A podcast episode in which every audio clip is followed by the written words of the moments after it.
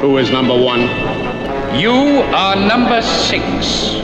I am not a number. I am a free man.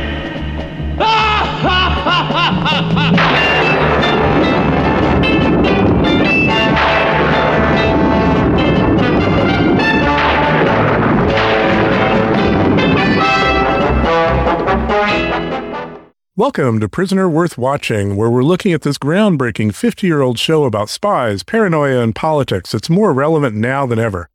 I'm your host, and I just want to teach the whole world to sing using my innovative teaching methods. My co host is Guy, who for some reason doesn't want the whole world singing. Hello, Guy. Hello, Ron. So, what do you have against universal singing education? Well, nothing if I get to pick all the songs. Okay.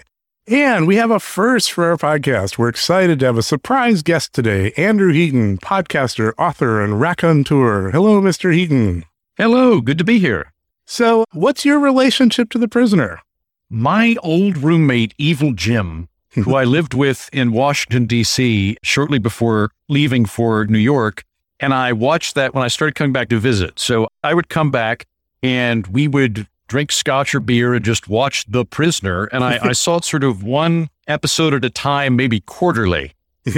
but but enjoyed immediately enjoyed the very 1970s vibe, uh, or I guess 1960s vibe Yeah. of the prisoner, late 60s vibe of the prisoner, and, and it, it enjoyed the kind of mysterious combo of early 1970s camp combined with like 1940s nostalgia combined with basically Lost. So Right. I, I got a kick out of it and watched it that way. And for a while, would like whenever I saw Jim, I'd put my I I do my thumb on my ring finger and you know be seeing you, and like we we sort of do that when we walk past each other. So that yeah, that's my relationship with it. Cool. Mhm.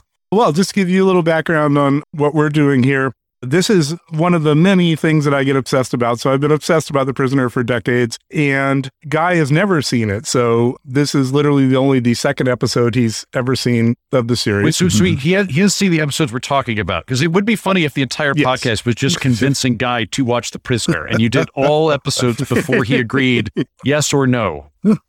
Would save Right. me some work, yeah. Yeah. so yes, he's seen the first episode and this one. Mhm. And then a big part of if you really get into the whole prisoner thing is because of how it was developed, which is that Patrick McGoohan had this idea for a seven or eight episode tight miniseries Mhm. that would make a specific point and get out. But the production company was like, no, we want a 24 episode per season thing that's going to go on forever, you know, just like your last Right. series, Danger Man. and Mhm. So what happened was, as they were working on this, it was so hard to work with McGoohan. He was such a jerk, you know, everything to work with on all this. They kind of gave up and said, "Fine, we'll do like eighteen or seventeen episodes." So, so is that the trick? If you want to make like a really high quality, like plot arc thing, just be a dick, and they're like, Yeah, okay, fine, we'll do we'll do fifteen. We'll, we'll call it quits. But the, the interesting thing there is that they knew what they wanted to do for those seven or eight episodes, but now they had to come up with like another ten over a weekend. Mm-hmm. Yeah. And okay. so the result is this thing that is both very precise, but also very sloppy because they just shoved this stuff in there. So there is no canonical order for the episodes. There's no order that hmm. makes sense. That explains a lot, Ron. Yeah. that that explains so much because I've seen a couple where I'm like, where does this fit? Okay, good, because they didn't know where they were going to put it. They were just sort of Yeah. like rebooting it every single episode. Okay. Yeah. and I would actually say it kind of makes it art because it means that as a viewer, if you're really going to get into it, you have to make your own choices. Mhm. And that, I think that actually has helped it survive as a show than it would have if it was just, oh, A to B to C, we're done. And there's no debate to have. You can't go online and argue for your order, you know, et cetera.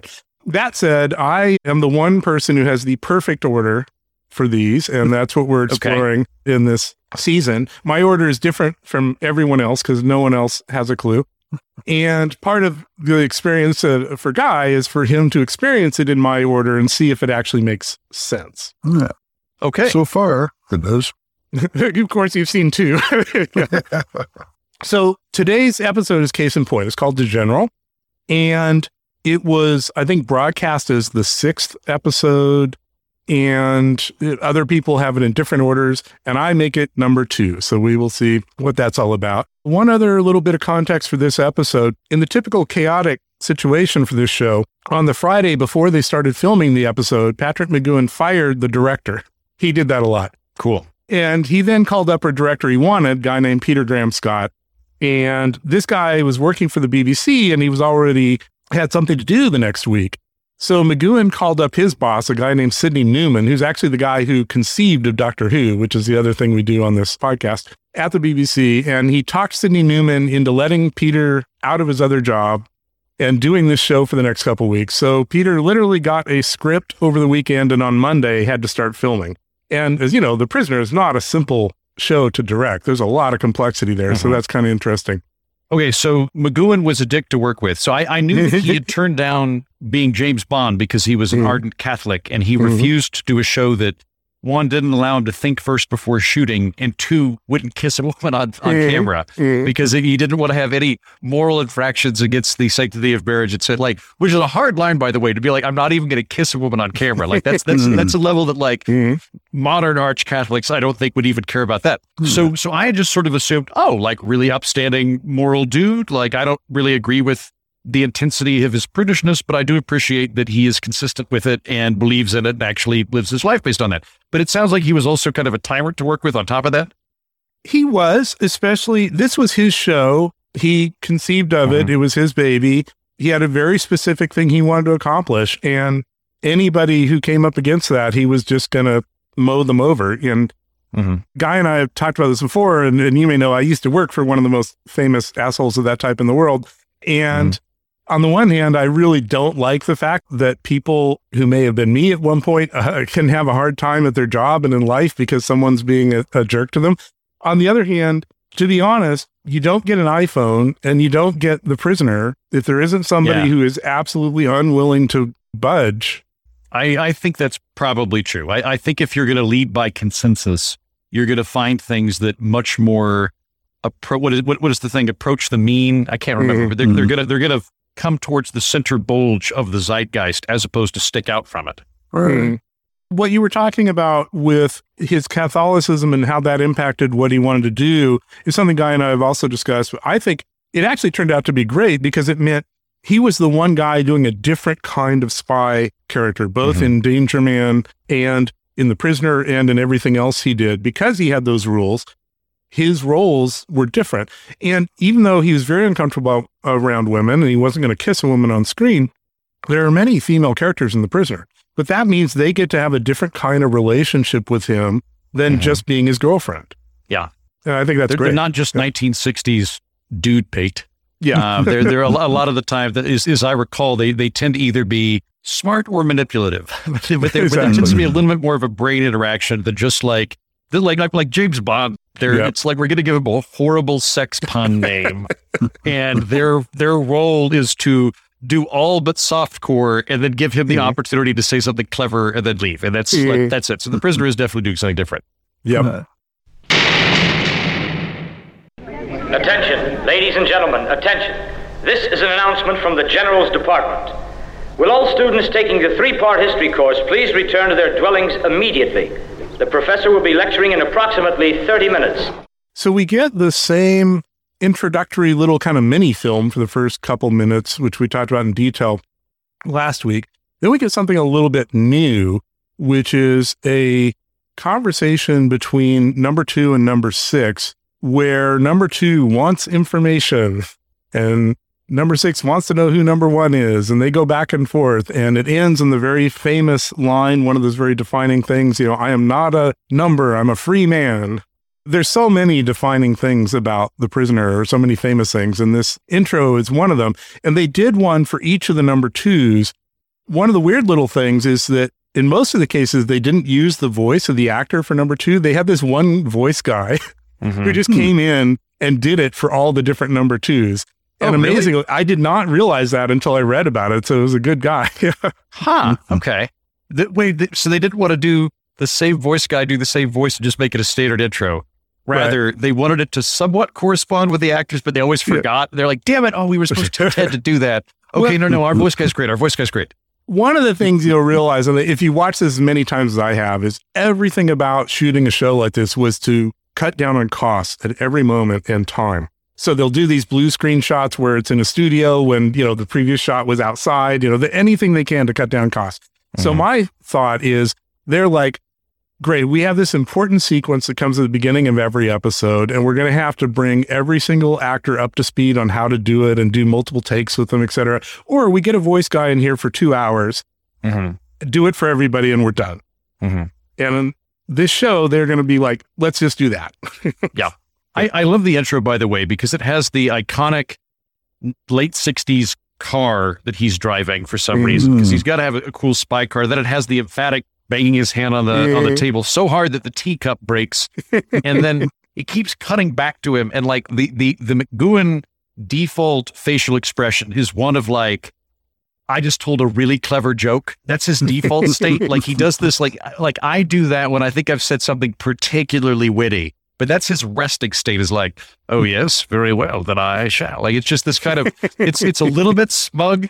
I, I don't know, it, did- but but I find it funny. Mm, mm. Absolutely. We start the actual story, and number six is at the cafe in the village having a nice cup of coffee. And there's this big brother style poster behind him. It says, It can be done. Trust me. We have no idea what that means. Then we get an announcement over the intercom. Students should return to their dwellings immediately. The professor will be lecturing in 30 minutes. We don't know what any of this is about, but apparently everyone except number six is a student, because everyone immediately gets up and leaves. I, I don't think I've ever, I don't think you could go to a college campus and have people be that enthusiastic about going to class. Hmm. Number six is not a student, so he wants another cup of coffee. And the waiter refuses to give it to him because they're closing, because of course the course is about to happen. Mm-hmm. So number six pays up and leaves, and then he sees another poster, and it says "Our aim: 100% entry, 100% pass, speed learn, three-year course in three minutes." So this is all, all brand new to us.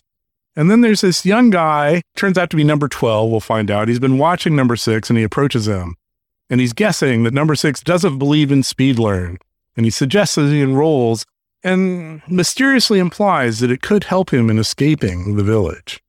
I did notice that at some point between the last episode and this one, he's actually earned some credit units. So that was nice for him. Yeah. So I, I could never quite because I've I've not seen all of the episodes. I guess I've seen about half of it. Do we ever quite figure out what the role of the villagers is? Are they all captured? Because I, I get the hmm. impression that they're captured, but they've kind of made peace with it, and they're just trying to get al- go along to get along. That's the impression I get. Some of them are probably brainwashed, but very few of them have like eagerly decided to live in this place. That's just sort of the fluctuating number two and board members and things. That is a really good question. And it's the kind of thing you sort of have to decide for yourself as you go through. Okay. There are clues in all different directions. It seems to me as we watch, and we'll see in this episode, there are people who are just there doing their thing or even came voluntarily. And there are people, as we'll see in future episodes, who are definitely basically moles, right? They're they're there mm-hmm. to trip you up and report you to number two if they can. Yeah. But there's a huge number of questions like, is it only one government that runs this place? Was this whole thing more or less constructed for number six, or has it existed forever and it's just for all the spies or or questionable people who you kind of want to remove from society in case they might cause some problems? We don't know. Mm-hmm. Well, and this, by the mm-hmm. way, this is one of the things that I have slight problem with in the prisoner is they put so much stock in why he resigned from the spy service, and we never, at least in what I've seen so far, they never hint that it's a massive thing. Because the, the only thing I can think of is, well, he must have truly stumbled onto something crazy bad, and they need to know what he knows because they like that could bring down the whole operation. Other than the fact that he's angry and he breaks a teacup, we I, I've never seen any indication that like, well, yeah, like it turns out like they killed Margaret Thatcher and, and put her face on a robot, or like the, the queen is a lizard person. We don't. I- I've never heard any of that, but they're they're so emphatic about learning why he resigned, and I'm like, just kill him. Like it's been you, you made all this effort for this. Yep, yep. Well, they seem to feel he's a special guy. I also think there's a from what you just from what you've said, you have to assume that they realize he might have stumbled across something maybe they don't even know that's that big, right? I mean, that's why they would be so paranoid. Hmm. Again, it's another one of the huge questions. Okay, anything else on all that? I like the old waiter. That's about it, though. yeah, I did. I swear I recognize him. I need to to look up who that guy was. One thing, uh, and we'll talk about later too. One of the people in the cafe was Ian Fleming, and he's going to show up again. nice. Good for him. Wait, literally Ian Fleming of James Bond? Yep, yep. Cool. Hey, so now we kind of get a sense of the whole village. Something is going wrong. There's some sudden commotion, right? Everybody just got up to go to class, and all of a sudden everything's going to hell. A helicopter takes off, sirens are going off, and then we see this shot of villagers either running behind or chasing someone on the beach. There's some ambiguity there we'll talk about. And number 12, that young guy, tells number six they're after the professor. You know, professors, absent minded. So mm-hmm. this guy in a few minutes is supposed to be giving a course, and for some reason he's running down the beach, being mm-hmm. being chased by people. And they have this big war room that we've seen before, and they go on orange alert. And we saw them do this with the prisoner in the first episode, where he was running along the beach, and they go on alert and and call out all the resources they have to stop him. So in this case, number six gets to see that occurring for someone else, and number six goes to the beach to see what's going on and he trips across a tape recorder buried in the sand and it's playing a message an urgent message from the professor before he can see what this is about some muscle guys in a golf cart show up and he buries the tape recorder so they can't find it and they take him home and meanwhile the professor is captured by the villagers or well i know guy you had some thoughts about this Yeah, it was ambiguous to me because he collapses from exhaustion from all the running. And then the the people lift him up, not particularly harshly. They do turn around and head back to the village with him. But this scene coming right on the heels of that scene where number 12 suggests the professor might be a way for him to escape. My assumption when I watched this was that that's what was happening. The professor was making a break for it, and all these other people were going along following him to join in the liberation. Yeah, I don't know. I, I think they wanted to take him back, but it might be that rather than acting as security, they were so enthusiastic about the class that they didn't Hmm. want to let him escape because they wanted the class to happen. Oh, They wanted to learn about Turkey and Prussia so Yes. bad. exactly. They chased him down on a beach. Yeah, yeah. Because and it kind of makes sense because in all, in the entire rest of the show, when they want to catch somebody, they just send out their security dudes or the rover uh, Mhm. balloon. So this is the only time we actually see villagers involved. So it kind of makes sense that they're not really trying to catch him; they're just trying to help him do his job. So number six goes back to his apartment, and the TV's on when he enters, and the host is saying, "Speed Learn is nothing less than a revolution in education." And then the camera goes to the professor's wife, who apologizes that he's been delayed, and so she's going to fill in for him. And Steve says the huge success of this course has put an added strain on him. But he suddenly is available, and the host says, We now take you to the professor in his study. Best of luck with the exams.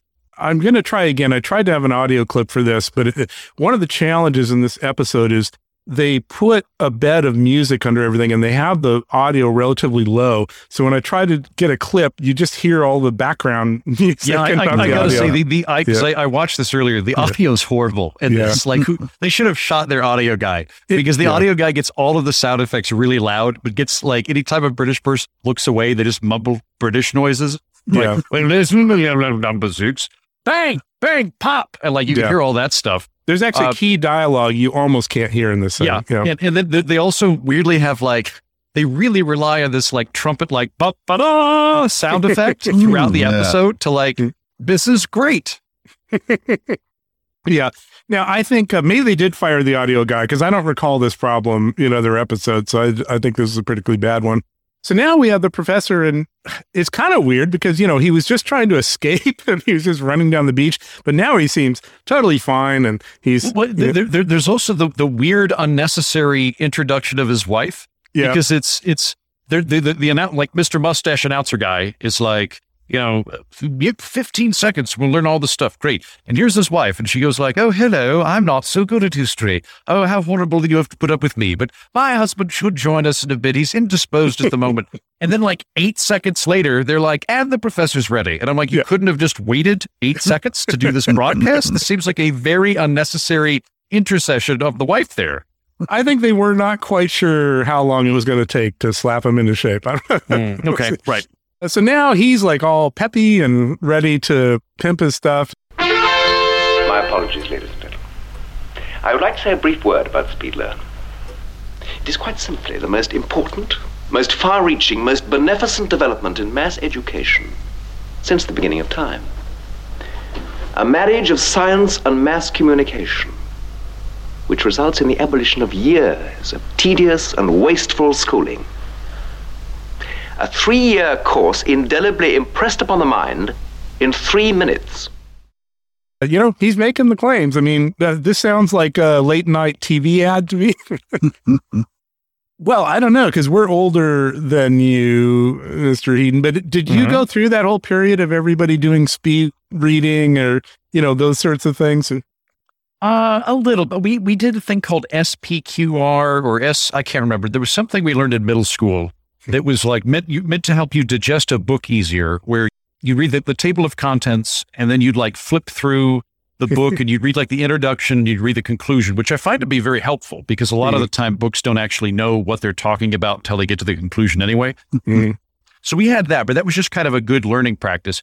Speed reading was existent when I was in college, but I feel like the the massive sort of uh, popularity of it had already been done because I I never really felt compelled to go look into it that hard because I, I feel like I, I, read fairly fast. I just didn't ever get into it. I actually liked The Economist had a, I don't know if they still do this, but decades ago, they would do these reviews of self help books where they mm-hmm. would give you a two page version of the book and you got all the information you needed from that. Like all self help books yeah. are just that and 100 pages of fluff. I, I, was going to say, I, I, interview a lot of authors and I, I can tell you that there, there are books that you're like, oh, wow, this is building and I've got to read the whole thing to figure out what this is about. But in particular, self help books and business books are typically an article or a speech that somebody gave that got really good responses. And then Random House went, you should write a book about this. And it's just one chapter followed by a succession of anecdotes going, see, this confirms what I already thought. And like, it's just those ones you could read the, yeah, ab- absolutely. Read the thing the guy writes that appears in the Daily Beast or the Week or whatever, and then you're done. Mm-hmm. Some of them, they'll actually put little executive summaries in the margins so you don't have to read the book. You can just read the margins and you're yes. fine. The professor says he thought all this was impossible until he was introduced to the general. Okay, we have no idea who the general is. No, no more explanation of that. Might come mm-hmm. up a little later in the episode. And the professor finishes with saying, Speed learn has made me obsolete as the dodo. So he's been teaching for decades and he's no longer needed. But he's not too sad about it. Which like it, I, it did make me think about this though. Let let's say that this technology existed, or we had something like from the Matrix, where you can just plug a memory into your mind, a plug mm-hmm. and play kind of thing. It would very much change the nature of college because it would mm-hmm. like I guess it would just be one very long frat party, and then like at the end, you'd pretty much just be deciding which modules you wanted to download. And mm-hmm. and that would be the point of college is just figuring out what's downloaded into your brain, and then you'd do the whole thing in a day and walk out. And professors would either be guides or, or maybe they, I, I don't know, but it, it, would really alter the nature of education. I, I found myself jealous of the fact that this technology existed. Although I'm going to say, and, and we'll see it as we go along, I think this episode is really asking the question would that actually be useful? And not only that, how could it be misused?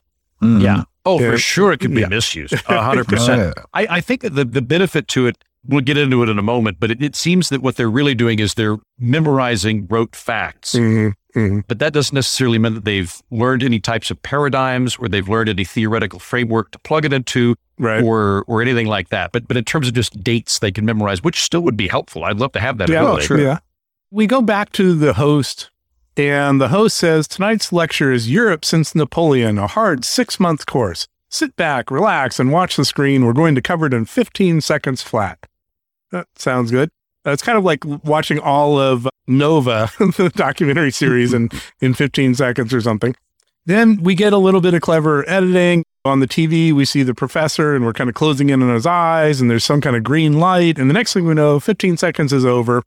number six dropped his Bloody Mary at the end of it, so it must have been impactful. And uh, I had a question the episode doesn't seem to answer whether this TV was a special model or if it would it just work with any garden variety TV from Sears. Well, I have a theory about that because I think they're making a not too subtle point, which is TV is inserting information into your brain. So I Mhm. think from their point of view, they're saying any TV would work because TV is already doing this to you. And this, sensible. this is this is also back at a period where people are legitimately worried about subconscious advertising. Mhm. So it's pretty well been Mm. disproved at this point that you can't. There's all sorts of things you can use television to, to manipulate people, but you can't just like put in you know one frame every 15 frames of somebody eating popcorn and they want to go eat popcorn. but that was a serious Mhm. thing people were worried about back in the 60s and 70s. This idea that it would be too fast for you to consciously register, but it would say buy Buick, and that you you would manipulate people to do that. So I feel like they're they're preying on what would have been a very salient fear at that time. Mm-hmm. Basically, number six was just sat down in front of the TV with his Bloody Mary, and all of a sudden, he's not quite sure what happened. And this guy said the real tragedy here is that he dropped the Bloody Mary. and all of a sudden, number two shows up with a minion, and he asks if number six been on the beach. And number six is a little catty about this. And number two says, Well, the professor lost his recorder with all his notes. Did you happen to see it? And the henchman goes through the apartment with the metal detector. And here's, I think, maybe the most unbelievable statement in all of the prisoner episodes. Number two says, You know, if you happen to have that recorder and gave it to me, we might let you leave the island. it's like, yeah, that's a that's really believable. Yeah. yeah, Uh, that's the path not taken. We'll never know for sure. and then number two says, Did you enjoy the lecture? So number six is honestly confused. He says, What lecture? History is not my subject. And I, I really think this is very clever. Number two starts quizzing number six about historical items from the course. And number six knows all the answers. And he's clearly surprised that he knows mm-hmm. the answers. And then in a particularly long answer, both he and number two repeat the exact same words at the exact same time. Yeah. And Mr. Heaton touched on this just a moment ago. It's the knowledge seems implanted. It's not integrated. It's just Right. there. Yeah. So the fact that he would not even know he knew it until asked a very specific question, that comes back to, well, how useful is this? so number two leaves, and usually number six is very on top of things, right? He's usually a step ahead of everybody else. And he clearly is like, I don't know what is going on here. And so he rushes to the phone, picks it up. The operator comes on. Can I help you? When was the Treaty of Adrianople? September 1829. What happened in 1830? Greek independence was guaranteed By whom? by Russia, France, and Britain. Who was Frederick of Augustenburg? Bismarck's ally against the Danes under Prince Christian of Glucksburg. Frederick, like the Bundestag, had never adopted the Treaty of London in 1852. He, like Bismarck, was not. So it's like, wow, there is something really weird going on here, right? hmm We then get an announcement over the radio that the curfew is in 16 minutes, and uh, number six is just pacing back and forth. He doesn't know what's going on. He's antsy, and he realizes he's got to do something, so he leaves, even though there's a curfew. And we see him on the beach, and he's digging around for the tape recorder that he'd hid, but it's gone. But then he catches number 12 in the bushes. Number 12 says, You want to get out of this place, don't you? And he gives him the tape recorder. And he says, Here's your passport. Didn't number two offer you a deal? Don't you trust him? Number six says he doesn't trust anyone but himself. And number 12, and this gets back to what we're talking about. Number 12 says, What was the Treaty of Adrianople? Number six says September 1829. Number 12 says, Wrong. I asked you what, not when. Mm. And I, I think this is like the number one thing we're dealing with here, right? Yeah, a date has been inserted into his head, hmm but he can't say anything else. Right. He, he's not Yeah. he's not contextualized. He's not thought about it. He just has the basic facts implanted in his mind in a modular way. But we also it's also a good interaction between him and twelve because you twelve strongly indicates that he doesn't believe anything going on either. Right. Like he Hmm. he says I only trust myself, and twelve says join the club. Mhm. hmm It indicates that like you know. Tw- tw- like the whole episode, I'm like, all right, 12's either going to also be a ringer who's just trying to Mhm. screw him over. Or alternately, there are people in this framework that are legitimately trying to leave or are disheartened with how it's going. Yeah, and we always had that question. I have a theory uh, here, which is if you look closely. So first of all, number twelve is is a young guy, younger, definitely, you know, probably a, a decade or two younger than number six. He is wearing the same blazer, except number six's blazer has a white outline. Number 12's has a blue outline. Hmm. And I think, as we'll see as we go along, also number six treats him as a colleague, takes him seriously, does not seem to be very suspicious of him the ways of others. And my feeling is number 12 is intended to represent a young version of number six. I think he sees himself in him. Could be. Although in, in his case, number 12 has been kind of integrated into the body politique of the village, Mhm. right? Because he's he's a member of the board, as we'll see, and things like that. Yeah, yeah. But he also seems to be trying to, you know, rebel against it. So Right. interesting question. So number 12 leaves. Number six listens to what's on the tape, and it is the professor. Now, unlike previously, where he was kind of the, you know, late night commercial salesman pushing his thing, here he is frantic and really wants to get this thing across. Ladies and gentlemen, fellow villagers, students, this is the professor speaking. I have an urgent message for you. You are being tricked. Speedlearn is an abomination. It is slavery. If you wish to be free, there is only one way. Destroy the general. So this is a very different side of the professor than we've been seeing. I'm not sure where in the episode I started to get an idea of who the general turned out to be, but I, it, it may have been here because destroy the general is an interesting way of phrasing it. Mm-hmm. But anyway, mm-hmm. enough said about that for now. Don't want That's a more good point. That's an interesting clue. so now we switch to number two in his big round room, and he's talking to number one on the phone. And he assures them there's no problem. They're getting 100% cooperation from everyone. They're anticipating an exciting result. The professor, yeah, a little problem there. They just need a little adjustment. He'll be fine. and then when he hangs up, number two's muttering to himself, you know, this is probably the most important human experiment we've ever had to conduct. And he's treating it like a military exercise. So you know, typical tension, I guess, between middle management and upper management. Hmm. then number 12 comes in and tells him the professor's responding to his treatment. But number 12 really goes anti professor. He says, I think we're going the wrong way about it with him. You mean about the professor? We indulge his idiocies far too much. He's a crank and should be treated as such. You think so? I know he's the cornerstone of Speedlearn, but Yes. I can't help feeling he's a troublemaker, and he attracts troublemakers. We're doing this all wrong. You know, you're indulging him. He's a troublemaker who attracts troublemakers. We should just shut this whole thing down. And number two isn't interested and just tells him to keep it to himself. And he's very sharp about it too. I mean, he's he's taking some offense to the suggestion. I think it's it's smart on number 12's part because number 12 is overplaying his hand. He's being the zealot. He's he's saying Mm. like we need to double down on this authoritarian tendency we have. We shouldn't coddle people. Believe in the mission, just do it. And it's which it is going to piss off his superior, but at the same time allay concerns that he might be a traitor. Right, Mm. right. And now we go to the war room, which, as Guy and I have discussed before, is just a redressed version of the same room. So what was happening was the studios they were in, at the same time they were filming, 2001 was filming. And so 2001 had the rest of the studio space, and they didn't have that many spaces. So a brilliant idea they had is they took this big round room and they just redressed it for almost every different set that they had. So every time you're in a big round room, it's the same room. Is this the one that has the guys on the the rotating Yeah, teeter totter? The teeter totter. I love that. It's, it's cool. It's a wonderful visual effect. But I'm always thinking, like, what are they? What are they doing that requires them to to be moving up and down like that? Like, there is a moment in a later episode where they appear to be spying on somebody, and I and it's like, okay, maybe they can actually see through. Mhm, mhm. They can see through things because, because otherwise, it's like it would be like being on a teeter totter while wearing virtual reality goggles inside of uh, a planetarium. And it's like, okay, you only need to do one of these three things. Oh, Like the, the, the, the two other things actually militate against the first thing.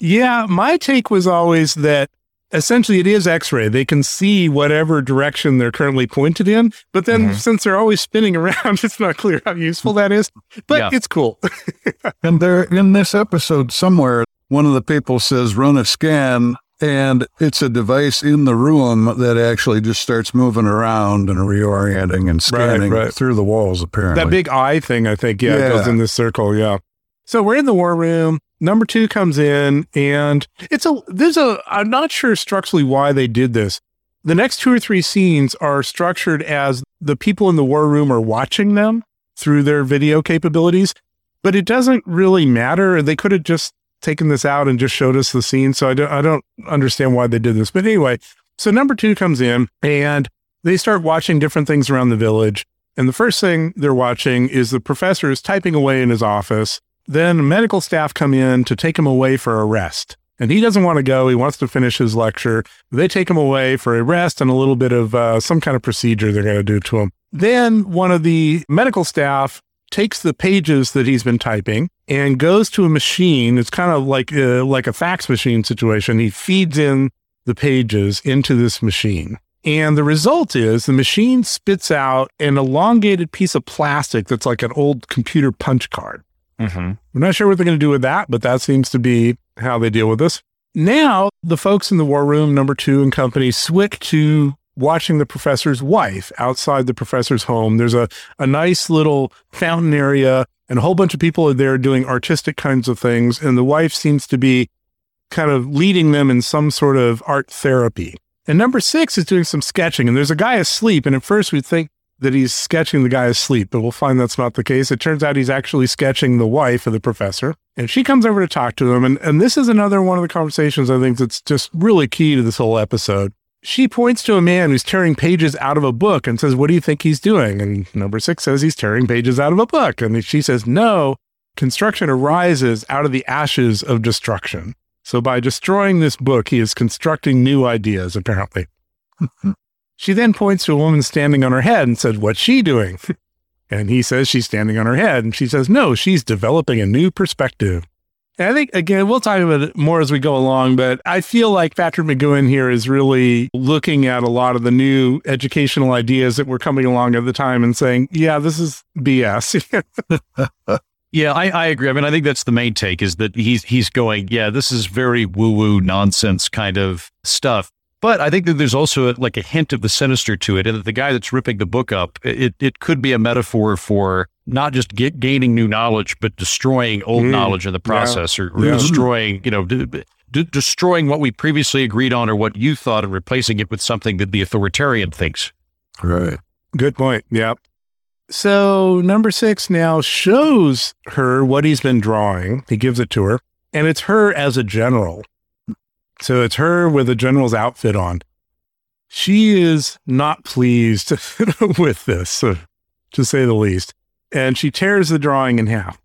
And one of those little insider things, if you look at this, you don't even have to look carefully once you know. When she's holding it in her hand, clearly this is not the first take and it's already been torn in half and they just taped it back together because there's a big thing through the center of it where they had to tape it back together. So it's just pretty funny. Is she, when I saw the, the portrait of her, I, I initially thought that it was just her as a communist, that he was putting her in like a, a Mao uniform.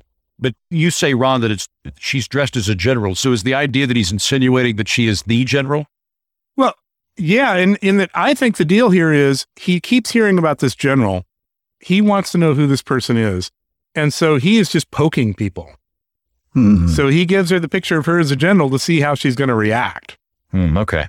And also, I think he's trying to figure out again, in that whole question he always has to have is: is somebody screwing him over, or are they real? And I think at the moment, he, you know, he assumes she's part of the whole system. Right. Mhm. So when she tears it in half, number six sort of turns things on her and says, "Creation out of destruction." It emulates the guy tearing up the book. And now number six kind of sneaks away very quickly, so the war room cameras can't find him, which of course upsets them. He finds some way to enter the professor's house he was outside of. There are a whole bunch of busts all around this large room, and they're all covered in sheets. And the wife comes in and says, This is a private room. And he points out, wow, you guys have a pretty lavish setting here. And she says, well, we have certain privileges. We came here voluntarily. So obviously, this is like, you know, a hundred times bigger than Six's apartment. and number six starts pulling the sheets off the statues. He realizes that they have probably been made by her because she's an artist and these are kind of just, you know, unfinished clay statues. And then it turns out clearly what he's looking for is he thinks one of the statues will be of the general and he's trying to figure out who the general is. But the one he pulls off the sheet of that he thinks is going to be the general is a statue of him. So that's kind of funny. And number two barges in, and all of a sudden we see that the professor is sleeping in a room connected to this, and the door is open. This is all a little odd to me because I, I have a lot of questions about this. So, number six takes a big cane, a big wooden cane, goes to the bed where the professor is, and bashes in his head. And it turns out that the professor is not the professor. It is a porcelain statue of him or a porcelain version of him. And so he just, you know, bashed in a porcelain head. How the heck would he have known this? Why would he test this theory by potentially killing somebody? I have no idea what the deal here is. Well, and also, what what is the exact purpose of this porcelain replica of the professor for a, a, group of people that are completely in on it? Like, there's no one other than number six who's not supposed to be there anyway. This is my there. I think that the prisoner brilliantly presages all of the lost kind of shows that mm-hmm. exist in mm-hmm. that it's very good at being able to put in small bits of what the hell moments of what the hell what is that about? And a sense that it means something but it frequently doesn't mean anything. So like right. the, the, bust of number six but which by the way is a very good bust of him. Like mm, oh, i was yeah. looking at whoever did it did a, a, magnificent job. Like i hope that mcgoohan got to take that home with him and put it in his garage. But it's like it makes you think okay there's clearly some purpose here that he's being he's being groomed to to become something or she's obsessed with him then i think the reality is that it just gives you that sensation of there's some pattern here that I've yet to identify, but they never mm-hmm. established the pattern. And I think the the broken porcelain man's the same thing of just really driving home that things are not what they seem and there's something right. nefarious afoot, but there's no real purpose to it. Like I don't right. really like if number six weren't around, they could just be like, Where where's the doctor? Oh, he's sedated in another room or he's he's being tortured right now. Right. Like, oh, okay, thanks. Yeah, I won't yep. ask about that again. No, I agree. There's no reason. And I think they were going for kind of a allegorical thing, right? Like this is a false person or, you know, whatever. Mm. It's something okay, like that yeah. with smashing him. The other thing I actually think is a little off for the series is that so he smashes in this porcelain head, he takes one of the pieces and he hands it to the wife and says, You should take greater care of him, ma'am. He's gone to pieces. Mm-hmm. It's a clever little line. I feel like it's not number six. Like this is a line too clever by half. I, I, and there's a there's a little bit of that in this episode. And it might just be the writer or something not quite having the character down because that's like an Arnold Schwarzenegger line. Stick around. in one of his films. Number six is smarter than that. I think it fits his character because again, yeah. the, the, the McGoohan default expression is, "I just said something terribly droll that no one else understands, but I got it and I'm chuckling to myself. So this this makes perfect sense to me that he would say something like that and walk out. Okay. So now number two tells number six that his offer to free him if he gives him the recorder is rescinded. They no longer need it. So now number six pulls out the recorder and throws it to him. After number six leaves, number two tells the wife that number six made a bit of a mess out of her masterpiece. So it turns out she created the porcelain professor for whatever reason she did. And we go to the village, and this is, again, just really weird. There's pandemonium. People are running around in mass. It's like Mardi Gras. Why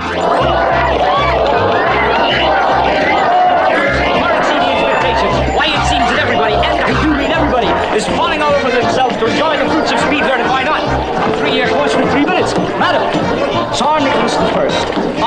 Danubian principalities. 1853. Absolutely correct, sir.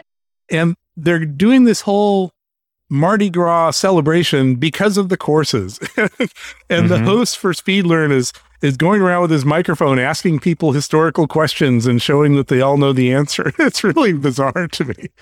They they must be so bored in the village. like, e- e- imagine being so bored that you decide to have a riot because the great learning companies just put stuff out on CD and you're like, woohoo, let's all go to the town square and dress up in masks and talk about how great it is that we get to hear Rufus Fears talk about American history. Like that's how bored they are at the village. They're even carrying around placards. They've got my favorite is the one that says, no homework with speed learn. Yeah, I mean, this this just confirms my theory that a lot of people just love protesting and don't really need a reason to go do it because that's a protesting side, and it's it's like positive protesting of like I'm in favor of this thing that everybody likes, but it's just it's fun to go protest, so they're doing that. Eh. Well, I think number six, probably like any of us, really wants nothing to do with all this. So he kind of slips through the crowd, goes to his apartment, and in his apartment, he turns on a light, and all of a sudden there's this huge short out, and all the electricity goes out in the apartment.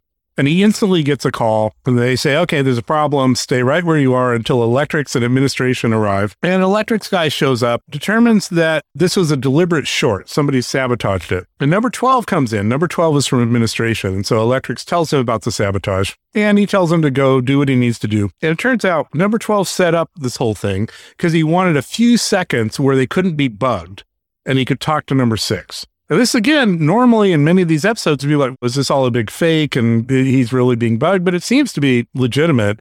And number 12 gives number six a special pen and some strange little round tokens with a penny farthing on them to help him get the professor's real message, the one he heard on the tape about destroying the, the general, out as a broadcast, as an educational broadcast. So we have no idea how, what he's supposed to do with the pen, what these little tokens are for.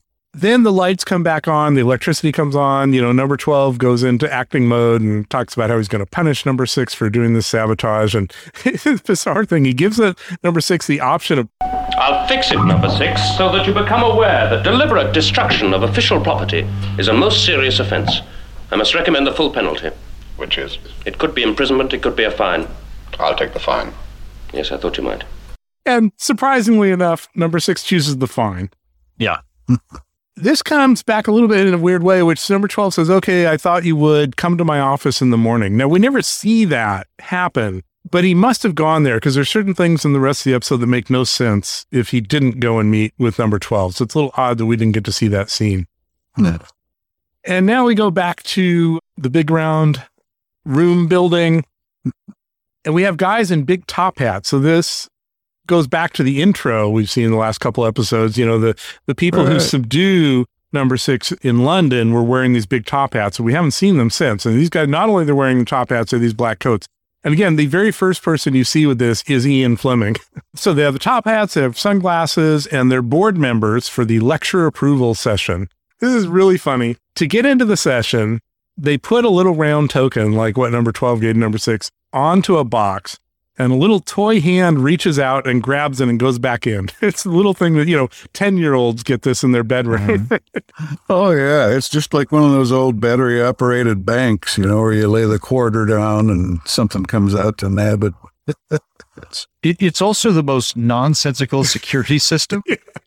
Like, like I, I love this scene because I think that the prisoner has the best costume rate of any science fiction series I've ever seen. Like, is it, it alternates between very turtleneck, outline blazer, late 60s, 70s fashion, which is cool, but then it'll do these weird throwbacks to like this kind of nostalgic halcyon 1880s England, like big bandstand stuff. Mhm. So when old guys are doing formal things, they wear top hats when they walk around town. I love that.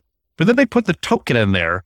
And, then- and, then, and then once they put the token in, they tell the computer or the guy on the other line, I'm here for the board or whatever. But every one of them does it. So you could just stand behind any one of them and know the line. right. I like the other thing too that I find odd about this is the board members don't know each other. I guess they've never met before because they don't seem to have a problem with McGoohan coming in. Right, right.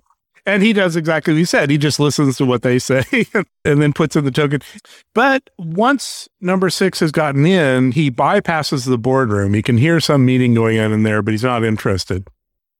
And he comes across some guards in front of another room.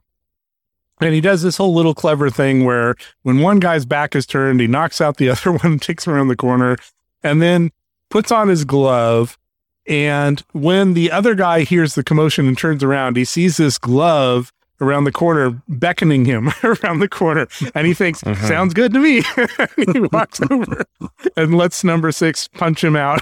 I just thought that was pretty funny. It's, it's almost I- like a Warner Brothers cartoon. Yeah. I, yeah, I, I like I watched that like you you see that coming from a mile away. I was like I was like I actually do think it's kind of they, they should have either played up the comedy more or alternately written it smarter. Cause like I was like, if I'm ever a guard and I see a hand gesture from like I'm like, of course you're gonna get cold cocked when you do that. Like a hundred percent that's what's gonna happen.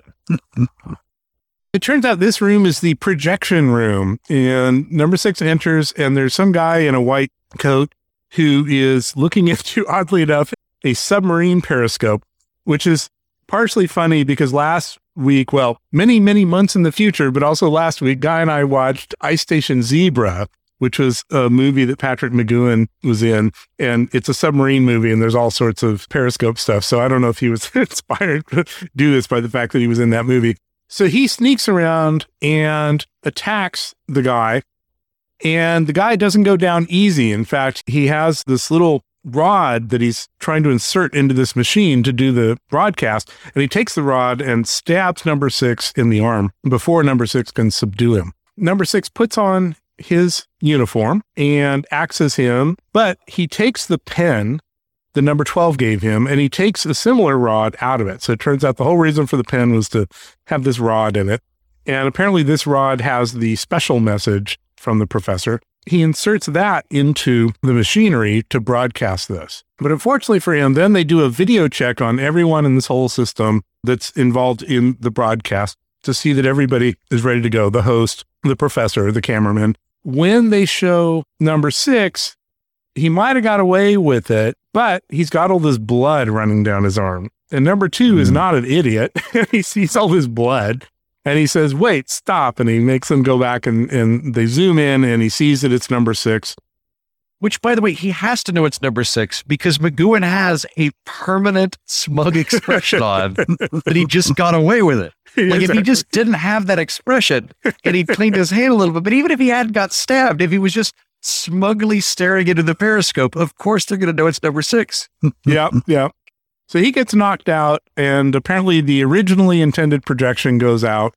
And then we switch to the boardroom, and number six is in here tied to a chair or something. And number 12 and number two are there, and some guards. And number 12 is sort of pretending to interrogate him. He's saying, There must be an organization. You must be part of it. Tell us who's in this organization. Even though the other actors are right next to number six and they're walking all around him as he's interrogated, he is lit completely differently from the rest of them. He is this entire blue look on him and he's sweating and everything. So it's it's like there's an interrogation light on him that's not impacting anyone else. It's pretty impressive that they were able to do that because I almost thought they had composited him in or something, but no, he's sitting there. Hmm. And number two reads from what number six was trying to broadcast from the professor. He says, This reactionary drivel that you were on the point of sending out to our conscientious students. The freedom to learn, the liberty to make mistakes, old fashioned slogans. You are an odd fellow, number six, full of surprises. Speed learn will give you the exact correct answer. So why would you need the liberty to make mistakes or the freedom to learn? Hmm. In the middle of all this, the wife calls number two. And since he's happy about the broadcast and what the professor did, she wants to see her husband.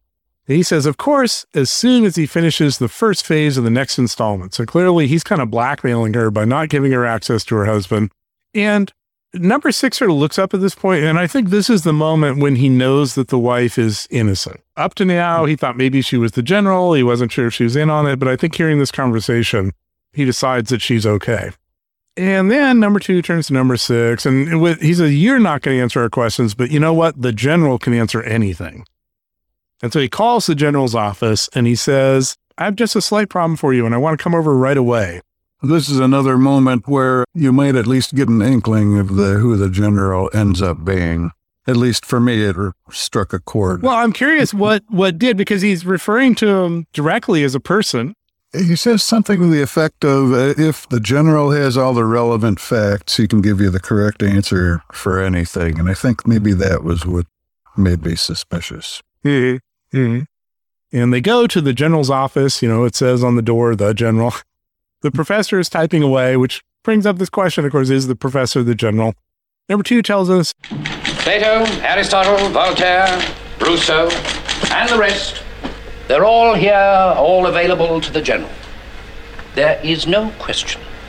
No question from advanced mathematics to molecular structure, from philosophy to crop spray. The general cannot answer.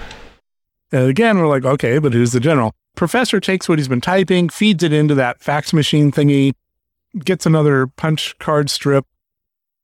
Now, number two is very dramatic. Allow me to introduce the general. And we get this fake out shot of the professor. It's like, oh, that's the general. But no, then we pull out and there's some curtains and the curtains pull aside. And it turns out there's a huge wall sized computer. And that is the general. And number two kind of gives a lecture to number six. That mass of circuits, my dear fellow, is as revolutionary as nuclear fission. No more wastage in schools, no more tedious learning by rote. A brilliantly devised course, delivered by a leading teacher, subliminally learned, checked, and corrected by an infallible authority. And what have we got? Row of cabbages. I love this little line by number six, even though I, I didn't understand it at first. He says, a row of cabbages. And I honestly thought he meant the computer was a row of cabbages, but eventually I realized no, what he means is that the students are a row of cabbages. And number two agrees. He says, indeed, knowledgeable cabbages. Mm-hmm. And this brings up this thing that I haven't deep dived in this. You might have done some episodes on this. My understanding is that our current school model, which is the same model we had 100 and 200 years ago, was basically intended to socialize kids so that they could go into a factory and an industrial environment and behave appropriately. Yep, that's a significant part of the educational model we have. So, what we had in the United States for colonial history and maybe up until the Civil War was the red schoolhouse model, where you'd have a teacher for all ages. You didn't have very many kids either. You had maybe like up to 20. You, as the headmaster, would be teaching anyone from like first grade through middle school at the same time. And so you just sort of do general lessons, but you might deputize somebody. If you had an older kid, you'd, you'd have them teach the ABCs to the younger kid and so on and so forth. A guy named Horace Mann, who was the Secretary of Education for Massachusetts, went to Prussia, which was considered to have the most advanced education in the world. And in many ways did at that time. The two things that they had that we had not done yet were they had universal education, which was not obligatory in the United States. It varied from state to state. Some states didn't have it. And they had looked to the Industrial Revolution as an exemplar of what to do in education. They felt that education had been left behind in a, a kind of feudal, religious, agrarian society, but it was time to industrialize it, which meant treating children like industrial products. So uh, they're going to be on a conveyor belt, in effect, where they're all coming out at the same time. They're actually going to show up with a whistle. They're going to leave with a whistle. And then another big part of it that was a part of the Prussian model was one of the things that they really thought about when they lost to Napoleon was why did we lose? And the conclusion they came up with was our generals were insubordinate. Our generals hmm. just didn't properly understand the chain of command. And hmm. we, we need to really have a society that understands hierarchy and authority and appreciates deference. And so hmm. that was a major part of it was being able to inculcate children with civic values and all those things. And I, I think authoritarianism was a big part of that. But one of the reasons that it was so popular and championed in the United States, that public education became so popular, was that the Rockefellers of the world liked the idea that you were going to be taught to defer to authority figures because they were mm-hmm. kind of flummoxed by the amount of people that were like, you know what, screw you, I'll just open up my own shop. I don't want to work for you anyway. And, and they were like, no, we don't need this. We need more mm-hmm. people that want to be a part of a machine and understand that society's better. And I just happen to be at the, at the top of that society. But yeah, I, I think there's a lot to that. It's consistent with how speed learn seems to work. You're getting all these facts, but you're not really getting insight. You're just getting responses that will come out when they're needed. Hmm. I think kind of a flaw in the argument in this episode, or at least something they don't grapple with, is clearly McGoohan is railing against these new ideas, and he's also railing against the idea of people being turned into cabbages. On the other hand, the existing educational system was doing that. So is he defending the status quo? I mean, you know, they that part is kind of not dealt with, right? Hmm. Hmm. Well, actually, actually, I should note really quick: the British don't have a Prussian model. They kind of did hmm. their own thing. It, it's why when you when you hear British people say a public school boy, it means a it means a private school kid. and the reason is you have to get into like the British mentality of education was up until I don't know, like eighteen 90 or something like that, education was limited just to rich kids. So Hmm. private schooling meant you were taught in your own castle. Public schooling meant you went to a boarding school with other rich kids. Hence why they they call it public. And but we we say public meaning state. They Mhm. say public meaning that kind of thing. So maybe they had a different thing, but Hmm. but fair point. Yeah, yeah, that's a good point. Then, you know, another really critical thing, and I think it matters more today than it did then, is number two says, for now, we have to make do teaching people history, but soon we're going to make our own knowledge to broadcast. So, have this whole sequence at the end in classic Captain Kirk style. What number six does is he enters a question into the computer. And when he does, the computer goes crazy suddenly starts shorting out and you know smoke etc it's so bad that the professor who's entering information grabs onto a handle and gets electrocuted because of apparently random electricity is running around this computer and hmm. number 12 goes apparently cares really does care about the professor he runs up and grabs him unfortunately when someone's being electrocuted the thing not to do is run up and grab them so Because then you get stuck, right? yeah exactly hmm. so he gets electrocuted so number 12 is now dead too number two is like what did you do What was the question? It's insoluble. For man or machine. What was it? W H Y. Question mark. Why? Why? Which I always just find it amusing. I mean, our computers are fragile enough, but thankfully these things don't actually, in fact, cause fires and cause them to blow up. Yeah, this is Yeah. this is such a 1960s 70s take. Because you're right, this absolutely happens in Star Trek. I've seen it other places. It's you know, hey robot, the next statement I say will be false. The last statement I said was true, and the robot will go, no, illogical, illogical, and then it will just catch fire and explode. And I'm like, clearly, no one who ever wrote any of these scripts had ever seen or worked with a computer in any capacity because they would know circa Windows 3.1 that when you do that, it just goes does not compute or illegal error or something like that. It to me is very strange that there's this whole sense that like if you ever damage a computer where it's not completely coherent, it just explodes, and that's how they're made. yes. So we end with a somewhat unusual and poignant thing, which is we see outside the professor's house where the fountain is and everything, and, and the wife is there, clearly worried. With no dialogue, number six walks up to her and clearly tells her that her husband has died, but she's upset, and he sits down to talk with her, and the episode is over. So it's it's a it's a kind of a nice, quiet little ending for a prisoner episode. Mm-hmm. So one of the things that Guy usually does, but since you are our guest, we will give you the privilege this time is Guy determines, uh, was this episode worth watching for a modern audience? So what would you say to that?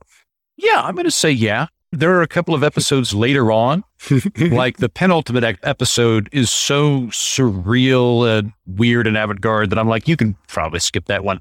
This one, though, I think is fun. I, I think that this is a good introductory episode of The Prisoner. You're getting a very good idea for the flavor of the show. There's some things to consider.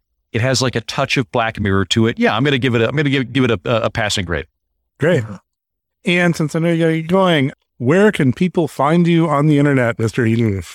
I host my own podcast called Alienating the Audience, where I do deep dives on science fiction, and people can go check that out. We do a lot of Star Trek, Star Wars novels, television shows. At the time of recording, we just did one on Babylon 5, and the week before that, we did Children of Men, and before that, Logan's Run. So we cover a, a wide gambit of things and encourage you to go check out Alienating the Audience.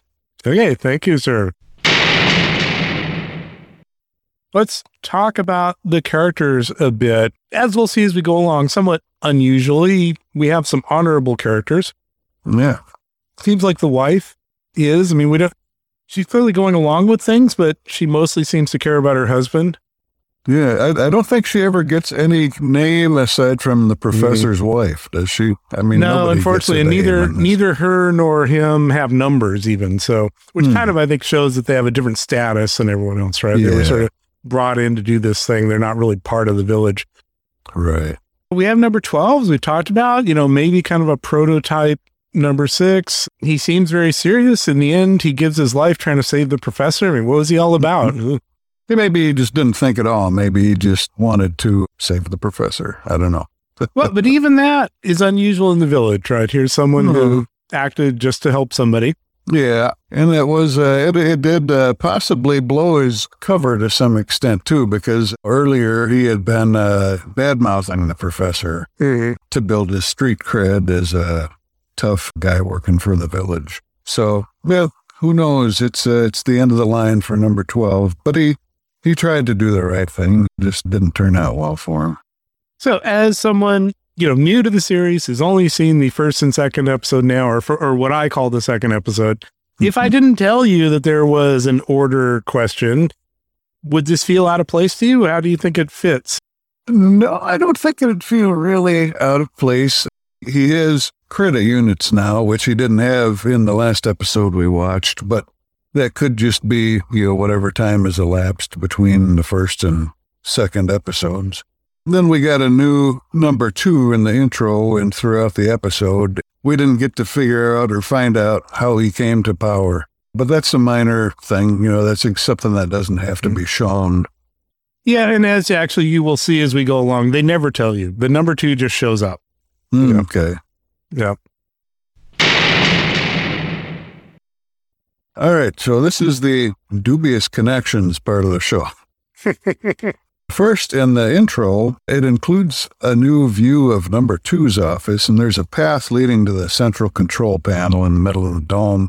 And to me, it's evocative of a much larger dome in the movie Brazil. It's actually a torture dome. Don't fight it, son. Confess quickly. If you hold out too long, you could jeopardize your credit rating. But the scene is similar enough to me that I wonder if maybe this show was an influence on that design. It's a bit of a stretch, maybe, but could be. I, I think that's totally plausible. Brazil was made by someone who was in Britain during this whole period, so I'm sure he was Hmm. exposed to the prisoner and it wouldn't surprise me at all. Yeah, that's true. It was it was a British movie. This is this is one of my favorite things in this episode, and it's it's a tiny stupid thing probably, but I We're all about the tiny, stupid things on this Yeah. show. I've always gotten a a kick out of Shere Khan in Disney's The Jungle Book. And yeah, he doesn't have a lot of lines, but he just has a great voice. And one of the things he says is, "What a pity." But you were singing to someone. Who is it, Kaa? Oh, uh, no. Oh, oh, no. Well, I was just singing uh, to myself. Indeed. Yes. Yes, you see, I have trouble with my sinuses. What a pity. Oh, you have no idea. And interestingly, in this episode, number six says that line with pretty much the same intonation. So art's your subject too? No, no. Military history, uh, generals, and uh, that kind of thing. I'm afraid you may be wasting your time. What a pity. And it turns out, and I, I don't think there's any overt connection here, but the Jungle Book was released in October of 67.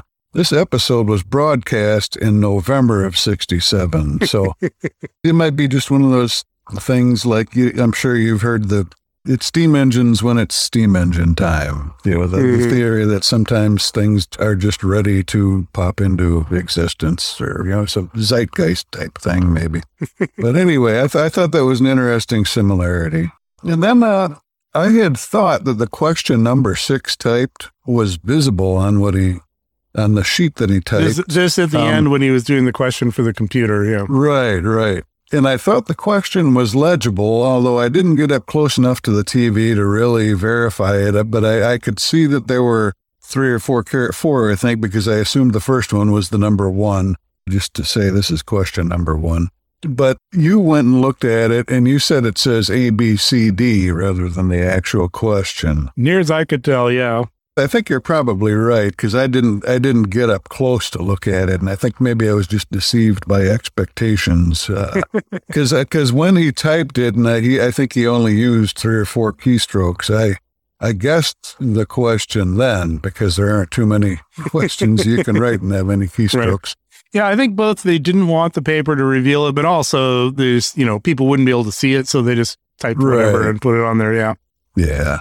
Final thing I wanted to mention is that why question is an example of what the website TV Tropes calls logic bomb. The Firesign Theater is a classic one. If you like the Firesign Theater, it's on, I think we're all bozos on this bus is the name of the album. And then the movie War Games has a pretty famous one with, uh, with the tic-tac-toe game. And both of those are listed on that page, but uh, there's one of my favorites that isn't, and that is when Austin Powers does his sexy dance and shorts out all the fembots with it.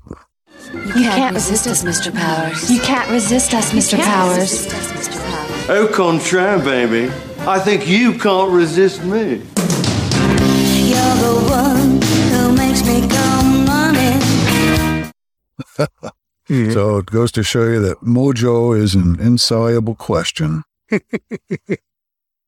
and that's all I have uh, to say about that. Hey, well, and with that, I think we're done. All right.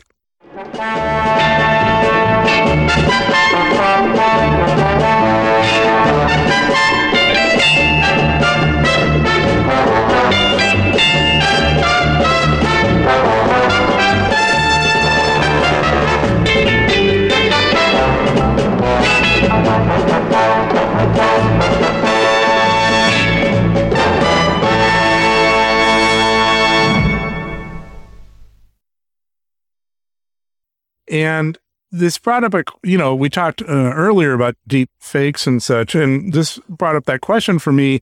We see it all the more now with, you know, Twitter and memes, and people get out their version of the truth. And if it's an attractive version of the truth that happens to confirm your priors, it goes right into your cerebral cortex and, you know, you buy into it.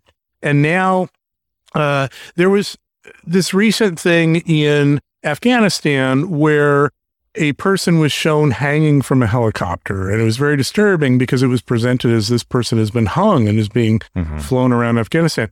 And it turned out if you saw it from a different angle, the the guy had a a full um I just had the word Harness? harness on. Yes. The guy had a full harness on and he was actually being flown around to fix a flagpole. Hmm. Yeah. Hmm. But these days, even though we have video, even though we have audio, now that we have this ability to change what you're looking at, what is going to be reality? And I know, again, I think you did a whole episode on deep fakes and it was, it- what's going to happen here? Yeah, it did. So, so there's two things. I think you're you're spot on about confirmation bias exists in media, where um, if something affirms my worldview or allows me to uh, take a pot shot at the people I hate, I'm not going to be very scrupulous of it.